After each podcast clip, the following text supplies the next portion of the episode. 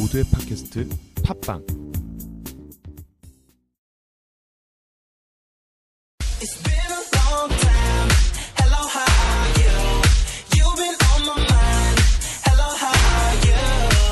한때 야한 소설가로 유명했던 노 교수님께 연락을 드린 적이 있습니다.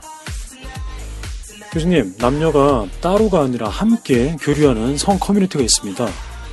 교수님께서 그토록 꿈꾸시던 곳입니다. 여기 오셔서 함께 놀아보는 건 어떨까요? 초대해드리고 싶습니다. 교수님 못지않은 야한 청춘들이 잔뜩 모여있거든요. 한번 오세요 라고 연락을 드린 적이 있습니다. 교수님께서 그렇게 좋아하시는 매니큐어 패티즘 정도는 야광 해적선에서는 뽀뽀뽀 수준밖에 안 된다고, 섹스에 관한 발칙한 정도로는 대한민국 최고 레벨이라고, 오셔서 함께 놀자고 말씀드린 적이 있습니다. 듣더니 제게 하시던 말씀이,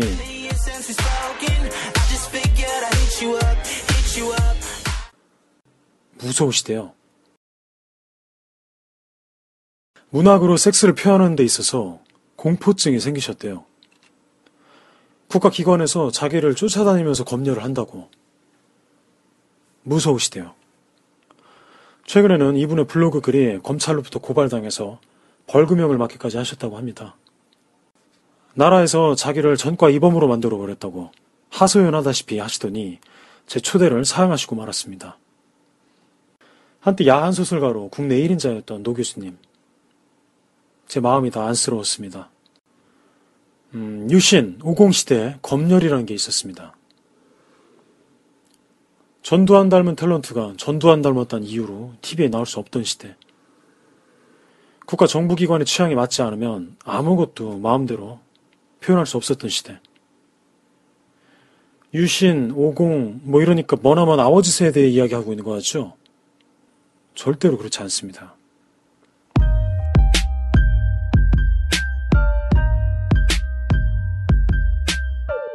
서태지와의 딸 4집 앨범에 시대유감이라는 곡이 있었습니다. 이 노래에 가사가 없어요. 그 시절에 공연 심의제도라는 게 있었거든요. 그래서 욕, 성, 정치 문제를 표현하거나 건드리는 가사는 앨범 전체가 발매가 될 수가 없었습니다. 오래된 이야기가 아니고요, 제 학창시절에 벌어졌던 일입니다. 가수가 만든 노래를 정부기관 공무원 몇 명에서 쓱 읽어보고, 너 이거 가사 안 고쳐? 그럼 앨범 내지 마. 이렇게 폭력을 휘두르는 게 법적으로 가능했던 시기가 불과 얼마 전이었던 나라, 대한민국. 그리고 여러분, 그걸 지금 21세기에 네이버가 하고 있습니다. 검열을, 자체 검열을. 야광 성교육쇼 청취자들의 온라인 커뮤니티, 야광 해적들, 검색해보세요. 절대로 찾을 수 없습니다. 뭐든지 다 찾아준다고 했던 네이버. 그런데 아무리 검색해도 안 나옵니다.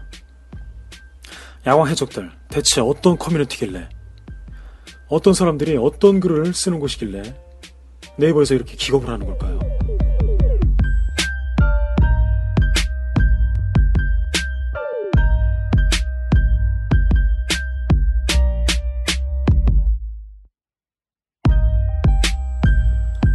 야광 해적들 중에 협오레이터라는 닉네임을 쓰는 회원분이 계십니다. 협오레이터, 봇발을 할 때 혀놀림이 마치 터보 같은 분입니다. 전 못 봤어요. 보고 싶지도 않고요. 혼자서 그렇게 주장을 하고 계시는데요. 우리 커뮤니티 회원들끼리 모인 정모 자리에서 이 형님이 갑자기 말씀을 하셨어요. 무중력 상태에서 섹스를 해보고 싶다고. 그 멘트 듣고 저 속으로 감탄했습니다. 제가 미처 생각하지 못했던 상황이었습니다. 무중력, 부유하는 느낌, 온몸이 붕 뜨는 상황, 그 와중에 섹스를 시도하기. 지구에 살고 있는 우리는 우주의 무중력성을 느껴본 적이 없습니다. 그렇다고 해서 중력을 실감하고 있는 것도 아닙니다. 우리 주변의 공기를 매 순간 느껴내는 사람은 아무도 없죠. 우리는 원래 내 곁에 항상 있는 것들에 대해서는 절대로 감각할 수 없습니다. 우리 부모님, 아버지, 어머니에 대한 고마움, 날 사랑해주는 여자친구에 대한 감사한 마음, 공기, 물의 소중함 절대로 모릅니다. 자지 클루니가 나오는 영화는 빼놓지 않고 다 보는 편입니다. 그래서 영화 그래비티, 중력을 보러 갔습니다.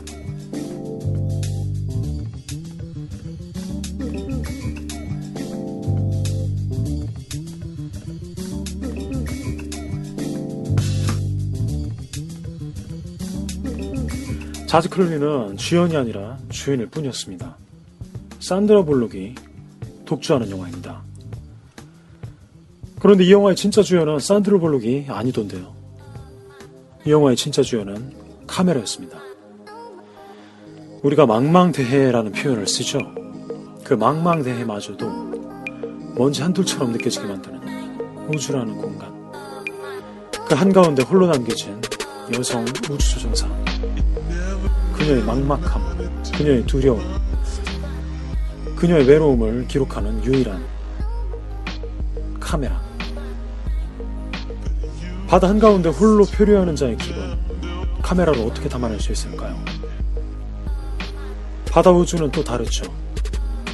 아무것도 없는 우주죠. 파란 물도 상업대도 없는 이 우주에 혼자 남겨진 기분을 카메라로 어떻게 실감나게 담아낼 수 있을까요? 영화 그래비티가 뛰어난 점이 바로 이 생경한 운동 감각, 촉각성을 시각만으로 연출해냈다는 점이 있습니다. 그래비티는 관객들로 하여금 무중력에 부유하는 기분을 신체적으로 실감할 수 있게 해줍니다. 여러가지 다양한 앵글과 부드러운 줌인, 줌아웃 기법을 통해서 이 영화는 막막한 무중력감을, 무기력한 운동 감각을 재현하는 데 성공합니다. 카메라가 움직이는 게 마치 우리나라 민요 아리랑, 그 아리랑에 맞춰서 덩실덩실 어깨춤을 추는 우리 할머니들의 그 춤사위 같아요. 영화 그래비티는 그걸 해냅니다. 영화 그래비티는 시의 경지에 도달한 영화입니다. 시는 모든 예술 장르의 뿌리입니다.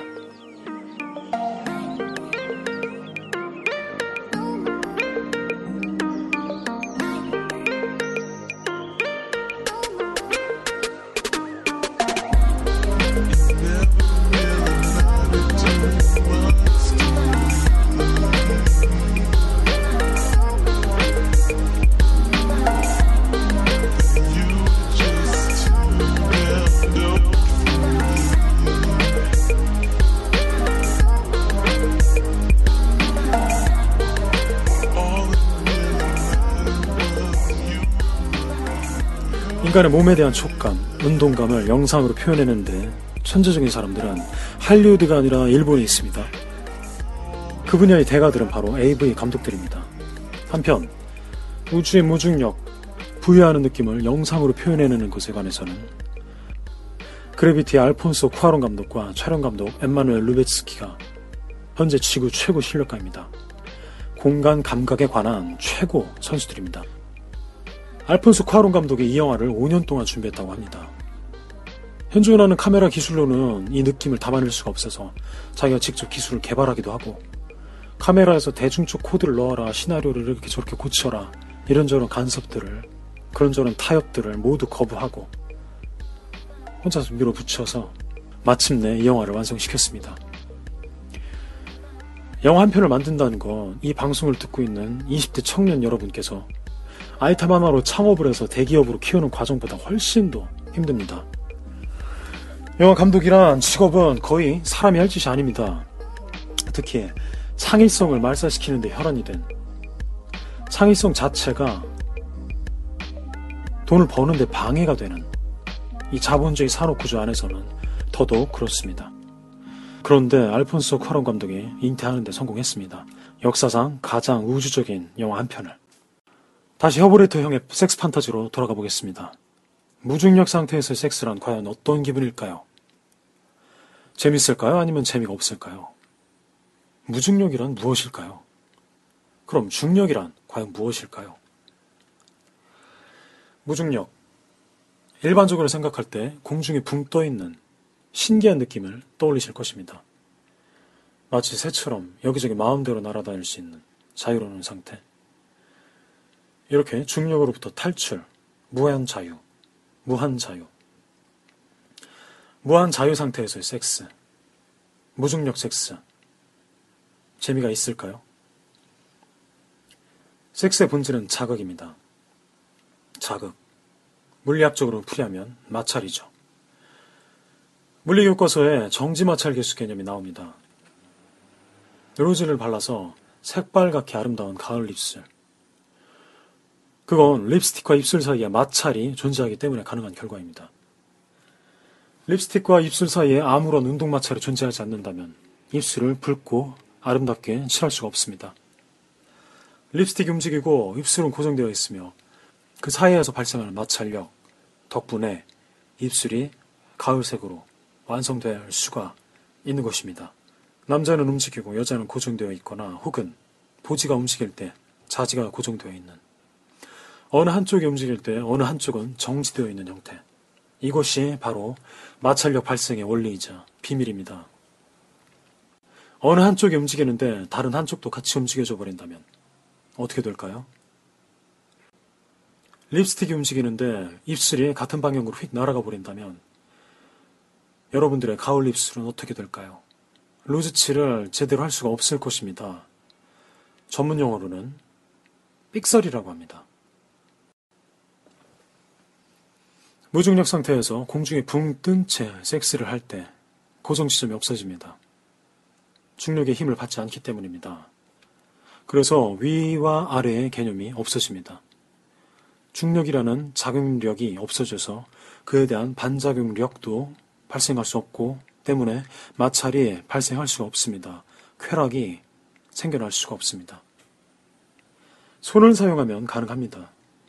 무중력 상태에서 뒤치기를 할 때 결국 뒤에 있는 남자가 양손으로 여자의 골반을 꽉 붙들고 있지 않으면 두 사람은 분리되어 버릴 수밖에 없습니다. 또한 손을 써서 상대방의 몸을 붙잡아야만 뭔가가 가능하다면, 손을 쓰지 않을 경우 서로 멀어지기만 한다면 그건 중력 상태에서의 섹스와 별다를 바 없을 것입니다. 중력 상태에서 운동신경이 좋은 사람들의 경우에는 상대방의 몸을 자신의 손으로 붙잡지 않아도 섹스가 가능합니다. 고로 반면을 주장합니다. 무중력 상태보다 중력 상태가 훨씬 더 야하다고, 더 낫다고. 중력이 있는 지구에서의 섹스는 다양한 체위를 구사할 수 있습니다. 중력 자체가 최소한의 마찰 역할을 해줍니다. 중력이 없는 우주의 섹스는 예상보다 산만하고 기대했던 것보다 뻔해집니다.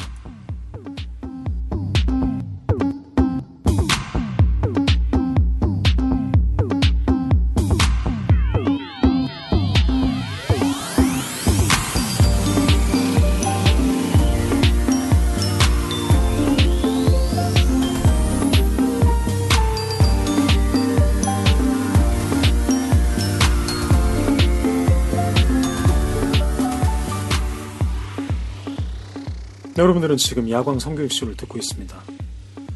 그리고 청취자분들의 온라인 커뮤니티, 네이버 카페, 야광 해적들 약 3,000명의 회원들이 가입해 있고 얼마 전에 네이버 측으로부터 반강제가 아니라 강제적으로 폐쇄 조치를 당했습니다. 네이버 검색창에서 아무리 키보드를 두들겨 보아도 찾을 수 없습니다. 구글 검색으로도 안 나옵니다. 그런데 엄연히 존재합니다. 그런데 가입할 수가 없습니다. 아무도 들어올 수 없게, 검색할 수 없게 네이버가 만들어버렸습니다. 네이버가 저를 숨겨두고 가리고 있습니다. 제가 괴물처럼 느껴지나 봐요.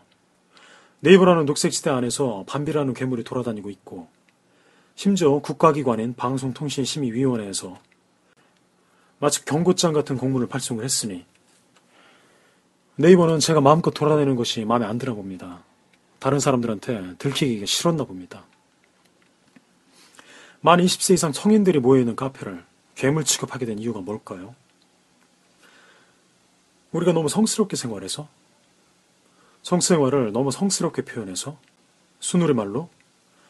자신의 성생활을 극사실주의적으로 혹은 시적으로 세세하게 묘사한 것이 과연 괴물의 습성일까요?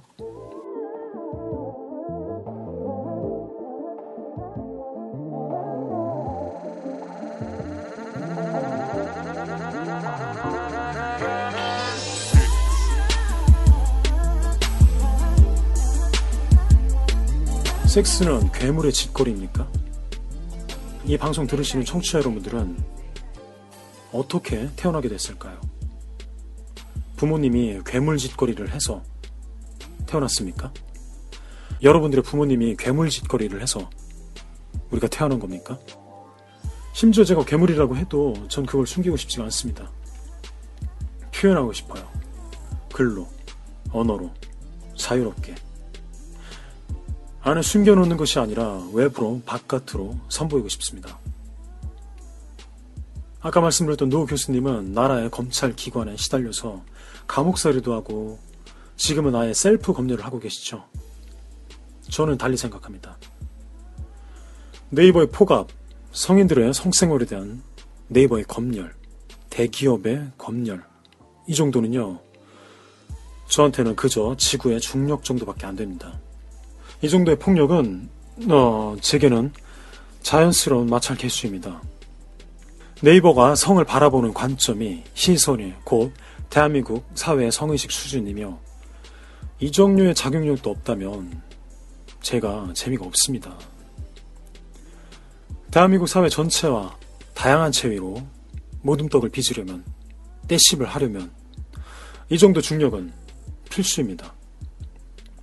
정자세밖에 모르는 40, 50대 주부들, 자빨보빨은 물론이고 여성 상위 체위에 대해서도 거부감을 느끼는 대한민국 대부분의 여성들, 네이버의 태도는 이러한 한국 사람들의 섹스 수준을 고스란히 반영하고 있습니다. 전 그래서 재미있어요. 한국에서 태어난 게 고마울 정도입니다. 이 정도는 되어줘야 해볼 만한 것입니다.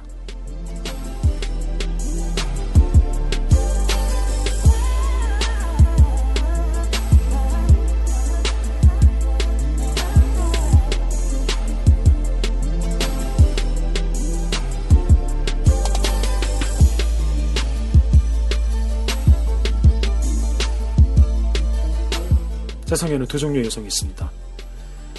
여성 상위를 능수능란하게 구사할 줄 아는 여성, 그리고 남자 몸 위에 올라가기만 하면 뭘 어떻게 해야 할지 몰라서 우왕좌왕 붕 떠버리는 여성들. 영화 매매의 무중력 상태에서 쩔쩔매며 빙글빙글 돌기만 하던 샌드라 불럭. 그래비티 마지막 장면에서는 달라집니다. 중력에 맞서 싸워서, 혹은 중력 덕분에 척추를 수평이 아니라 수직으로 고치 세울 수 있게 됩니다. 두 발로 우뚝 설 수 있게 됩니다. 지구의 중력을 온몸으로 느껴낼 줄 아는 감각력이 바로 여성 상위의 비결입니다. 중력을 온몸으로 느낄 줄 모르는 아줌마 같은 여성들은 침대 위에 벌러덩 누워버립니다. 척추를 수평 상태로 그저 눕혀버립니다.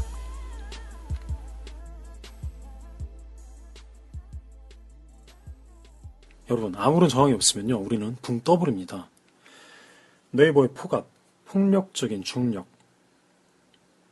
여러분들이 야광 상위를 구사하기 위해서 필수 요소입니다. 중력, 지구와 나 사이의 소통. 폭군 네이버는 대한민국 처참한 성의식 수준의 상징이자 알레고리입니다. 네이버는 다 큰 어른들이 섹스에 대해서 이야기를 하는 게 마치 정신병자들의 방언처럼 들리나 봅니다. 그게 싫은가 봅니다. 우리가 그걸 속삭이지 못하게 막는 게 좋은가 봅니다. 왜 한국 사회는 자기와 다른 사람들을 틀린 사람 취급하는 것일까요?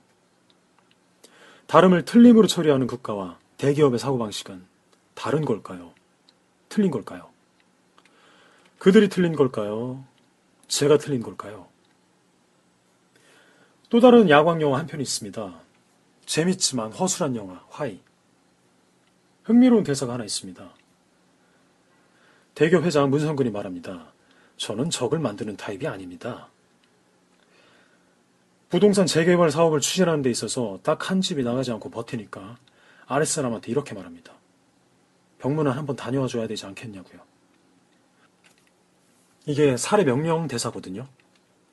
살인을 지시하면서 병문안을 다녀오라는 그 대사가 참 재밌습니다. 그리고 저는 문상군과 다루고 싶어요. 저는 밤비는 적을 만드는 타입입니다. 저는 병문안 같은 거 안 갑니다. 영화 주인공 하이는 자신을 키워준 남자들을 애써 적으로 만듭니다. 자기가 몰랐던 것을 알고 싶어서, 알기 위해서. 아버지보다 더 아버지 같은 사람들에게 총구를 겨눠가면서 끝까지 고고싱합니다. 네이버에서 야광 해적선을 유령선으로 만들어버린 것에 대해서 제가 다른 배로 갈아탈 수도 있지만, 사이트를 만들거나 다른 포털로 옮겨갈 수도 있지만, 그게 근본적인 해결책은 아닌 것 같습니다. 밤비 한 마리 어디 숨어 들어가서 눈치 보며 살아남는 게 그게 뭐가 그렇게 중요하겠습니까? 저 말고 다른 사람들은 어떡합니까? 이 방송 듣는 청취자 여러분들의 성을 마음껏 붓골리는 대로 표현할 자유는 어떻게 되는 겁니까? 네이버의 폭력적인 검열. 저는요, 이 정도 중력은 있어줘야 여성상위 할 맛이 난다고 생각을 하고요. 야광 성교육실 청취자 여러분들이 이 방송을 듣는 것에 대해서 자부심을 느꼈으면 좋겠습니다. 신동엽 성시경의 마녀사냥 따위, 그런 쓰레기 방송에 개똥 같은 색드립에 열광할 게 아니라, 한 달 수입이 여러분들 연봉보다도 많은 연예인들, 그 한가한 녀석들끼리 모여서 시덕대는 소리, 그거 구경하면서 들떠하고 열광할 것이 아니라, 보수적인 답답이들 따돌리고 여러분만 초연하게 야한 사람이 되어보셨으면 좋겠습니다. 여성 상위, 야광 상위, 직접 한번 해봅시다. You drive me crazy, you're so close to perfection. That's why the Mona Lisa still frowns. L-A-D-Y, you can see why I can't say bye, I can't deny. Strong but so shy, I am your guy. You so special now, why would I lie? I've never felt so pretty and so intense. Small on pieces, now they fit, it don't make sense. Every frame is clear with this lens. Reach up perfect, can't you see it don't make sense. Yeah. 저는 대한민국 사회가 좀 더 성스러워졌으면 하는 바람이 있습니다. 성형수술 아무리 해도, 가슴 수술 아무리 해봤자 그런 걸로 섹시한 사람이 될 수 있는 게 아닙니다. 네이버와 함께 뒹구르는 재미를 청취자 여러분들께서 느껴볼 수 있어야 됩니다. 중력이 여러분들을 수직으로 누른다면 여러분들의 척추가 그 반대로 거슬러서 우뚝 설 수 있어야 합니다. 제가 방법을 알려드리겠습니다. 야광 상위, 쉽고 재밌습니다.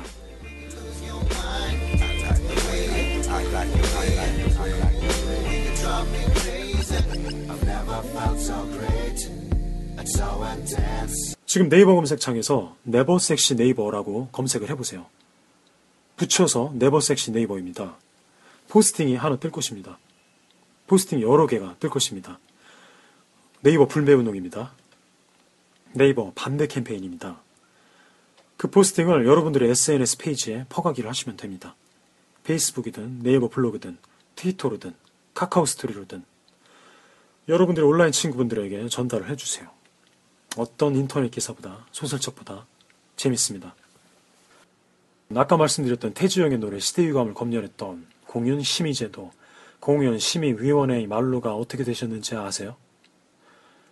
서태지가 아니라 서태지의 팬들이 법정 싸움을 벌였습니다.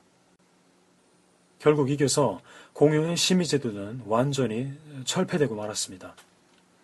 그 덕분에 요즘 발매되는 음악가들의 앨범이 욕설이나 성표현, 정치적 표현에 있어서 완전히 자유로울 수 있게 된 겁니다.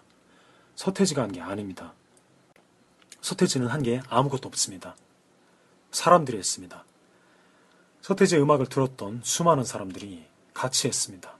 서명을 해서 법원에 가서 이의를 제기하고 법률을 바꿨습니다. 여러분들이 행위의 주인공이 되는 것, 능동적으로, 적극적으로, 그것이 여성 상위의 비결입니다. 그것이 바로 야광 상위입니다. 무중력 상태에서는 여성 상위 체위를 시도할 수 없습니다. 어느 정도 중력이 있어야 가능합니다.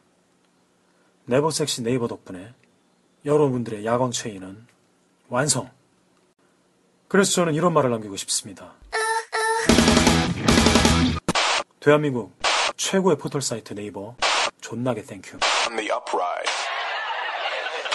so frustrated.